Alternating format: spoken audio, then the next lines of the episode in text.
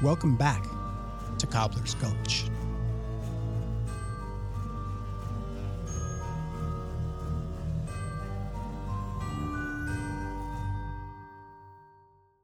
Episode 7 Poof.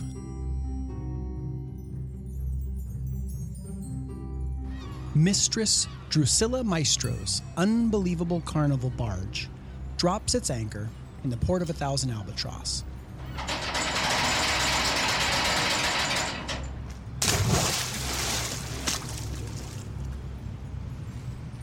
Just like it did before every blood moon for the last several hundred years. Hazel sidesteps and weaves through the circus folk who are busy ferrying back and forth to the barge, raising tents, hanging posters, and prepping the show.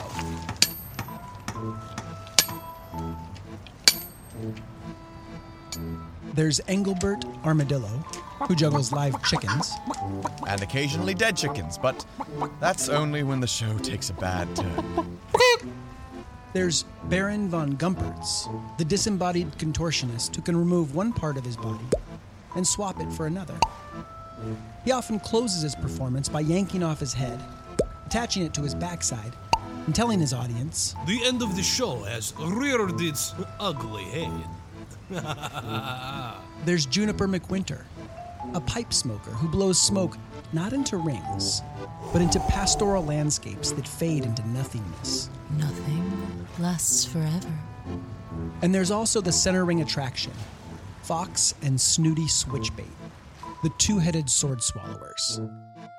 Fox and Snooty came into the sword swallowing business as teenagers, and largely by accident, when a gravedigger challenged them to a duel. I'm gone. Ha! The gravedigger loved a woman who loved Fox and Snooty.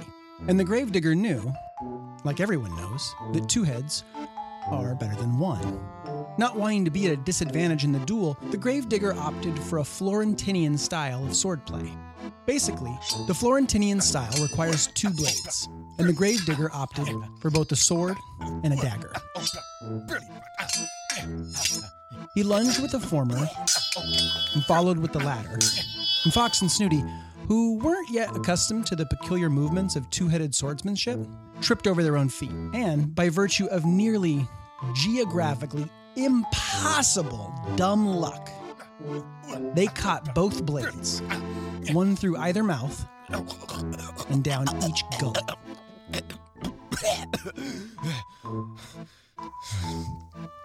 Yes, yes, well done, well done. This ended the duel and began a lifelong pursuit of swordsmanship, swordsmithing, and sword swallowing. No person or beast in all of the Whisperlands knows more about blades or how to wield them than Fox and Snooty Switchbait. Seeing a two headed man, let alone a two headed sword swallower, for most people, makes for a peculiar afternoon. But for Hazel, the more peculiar thing is seeing Fox and Snooty Switchbait negotiating the price of a dozen iron swords with that stranger, Wooden Wolf Montfort. Hazel wonders what he might be up to. First digging, and now buying iron swords. As if Wooden Wolf can feel Hazel's curiosity, his eyes shoot up toward her.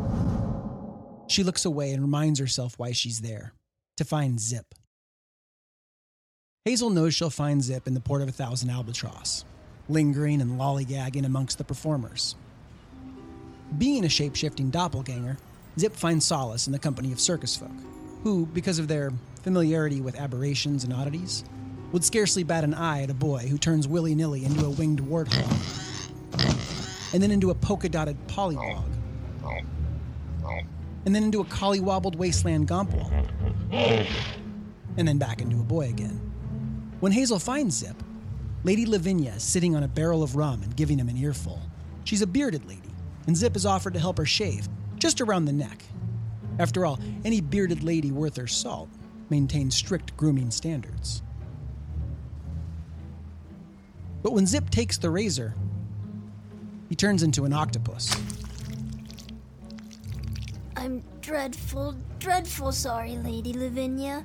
Please, please believe me. Doppelgangers tend to repeat themselves. There's no fingerprint quite like a person's very own tongue. I thought it might be quicker, much quicker, with eight hands? Not hands, they were tentacles. Zip has already turned back into his normal self. A scrawny, crooked looking boy, his one brown eye and one blue eye darting nervously one way, then the other. If you're gonna turn into an octopus, all well and good, but give a lady some warning. You don't, and you startle me. Then I scream and I startle you. The razor goes flying, and next thing you know, my throat is slit. Or worse, my beard. Her tongue shoots out to wet the mustache on her upper lip. And she sneers, picking up the fallen razor and dragging it back and forth across the razor strop. You know what would happen to you if something had happened to my beard? Hazel's about to intervene on Zip's behalf, but she doesn't have to. Lady Lavinia's threat all but deflates when she looks up and Zip is gone. Well, he isn't really gone. He just transforms into a potted plant, a shrinking violet, if you want to be precise about it. Hazel notices his brown eye and blue eye in the center of two of the flowers. She scoops him up and scurries on out of the port of a thousand albatross.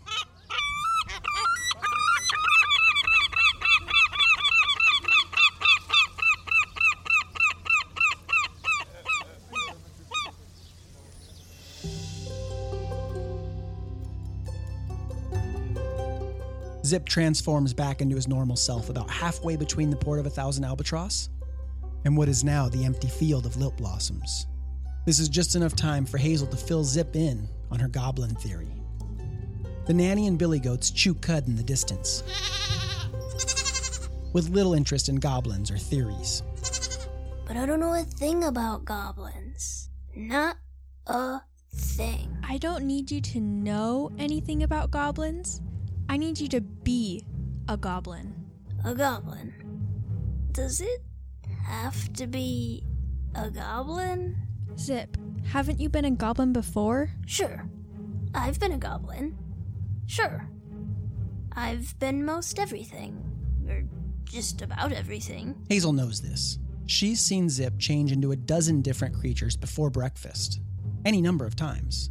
Usually, she wonders why he changes into some of the creatures he changes into. His choices are often curious and mistimed, like the time he turned into a tap dancing skeleton when a bone hungry bloodhound had wandered into the orphanage. Well, if you can turn into a goblin and walk around a bit, I can follow you and get a good look at your footprints. Footprints. Right. Footprints. Zip nods, as if he understands. He doesn't. He isn't dim or daft, just nervous at the thought of turning into a goblin. And nerves make him a bit slow when it comes to thinking, which is probably true for most of us. Definitely true for me. And once I know what goblin footprints look like, I'll be able to figure out where the goblins are coming from. What happens once you know where they're coming from? What happens then? I'll be able to make out where they're going, what they're doing, and why. And most importantly, how I can bring the lilt blossoms back into bloom. The words fire from Hazel's lips, and Zip, even in his state of slow thinking, can see that Hazel is obsessed with this plan, and that there's no way she's going to excuse him from turning into a goblin. But more than that, Zip wants to help Hazel. She needs him. Being needed, well, it can warm your backbone just a bit. They walk out into the now empty field of lilt blossoms and stand there for a moment. Okay, whenever you're ready. And with that, Zip's crooked body shrinks down as quick as a wink. How's this, Hazel? How's this? It's not exactly what I was thinking. This is an understatement. In fact, it's nothing like she was thinking. It's a lot more like a duck. A big, fat duck. L- let me have another go. Another go ought to do it. Alright, but this time, more goblin and less. Well, less feathers and you know, just less duck. Less duck. Got it. Less duck. And with that, a small plume of feathers shoots into the air, and Zip transforms once again. How's this? Uh, No good? you're a possum. Actually, he's a one eyed, pot bellied possum. Well, that's closer, right? Uh, possums are related to goblins, right? Possums? They're they're related to goblins. Not that I've heard, but I'm not really an expert per se. Mm, They are. I'm pretty sure they are. Well, if you're getting closer, maybe that means you can turn into a goblin. How's this? You are now a giraffe. A giraffe with a neck more crooked than a question mark. This? Um, This. A three eared rabbit. This. An oogly eyed bakwas. How's this? A cross eyed puka. How's this? A saffron scented skunk. This? A Shetland pony. This. A devil's nest drakeling. This. A muckle busted hippogriff. A flopping rainbow trout. A one winged pigeon that flies in counterclockwise circles. A groat. And this is how it goes until Zip is transformed into just about every beast imaginable. Every beast except a goblin. At one point, he even transforms into a wet mop. His last turn is a giant toadstool, his mismatched eyes blinking on either side of the mushroom cap. How's this? you are a toadstool. Toadstools are in the goblin family, I think. They're not. Uh, I'm sorry, Hazel. I do so very much want to help you. Honestly. I do. And he does. He truly does. But he doesn't know how, and he tells Hazel something he's never told anyone. She knows some of it, the general details. Like that Zip is a shape shifting doppelganger. Anyone who stands in his presence knows this. And that despite his transformations, his dual colored eyes always stay the same one blue, like a midnight sky, and one brown, like a hill during the winter. What she doesn't know are the particulars. That Zip is part of the ancestral line of Umbra, who inhabit the Pollux Pass just beyond Horseshoe Hollow and the Northeast Saddle. Because of their peculiar powers, the Umbra have survived all but undetected for millennia. But for some reason, Zip is unable to control his doppelganging abilities.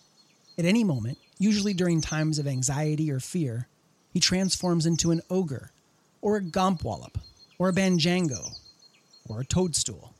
This jeopardized the safety that the Umbra people achieved through collective transformation. And so Zip was banished. Some might say, in fact, I would say, he was abandoned. And this is how he ended up at the Cobbler's Gulch Orphanage for boys and girls. I've been changing willy nilly for so long. I'm not sure who I am. He changes from a toadstool back into a crooked, scrawny little boy. I mean, which me is the right me? And why? And how would I even know? I don't know, Zip. You can only be yourself. That's true about everybody but me. Hazel thinks the same thing about herself. How can a girl be who she is if she doesn't know where she comes from? The sky darkens, so they head back to the orphanage, leaving behind all of the tracks Zip has made the hoof and footprints, the slither and flipper patterns, the paw imprints and the tail marks. Everything but a set of goblin tracks. And it's a shame they didn't stay just a little longer. Because if they had, then they most certainly would have run right into, right slap bang into, the middle of a mob of goblins on their way in. to Cobbler's Gulch.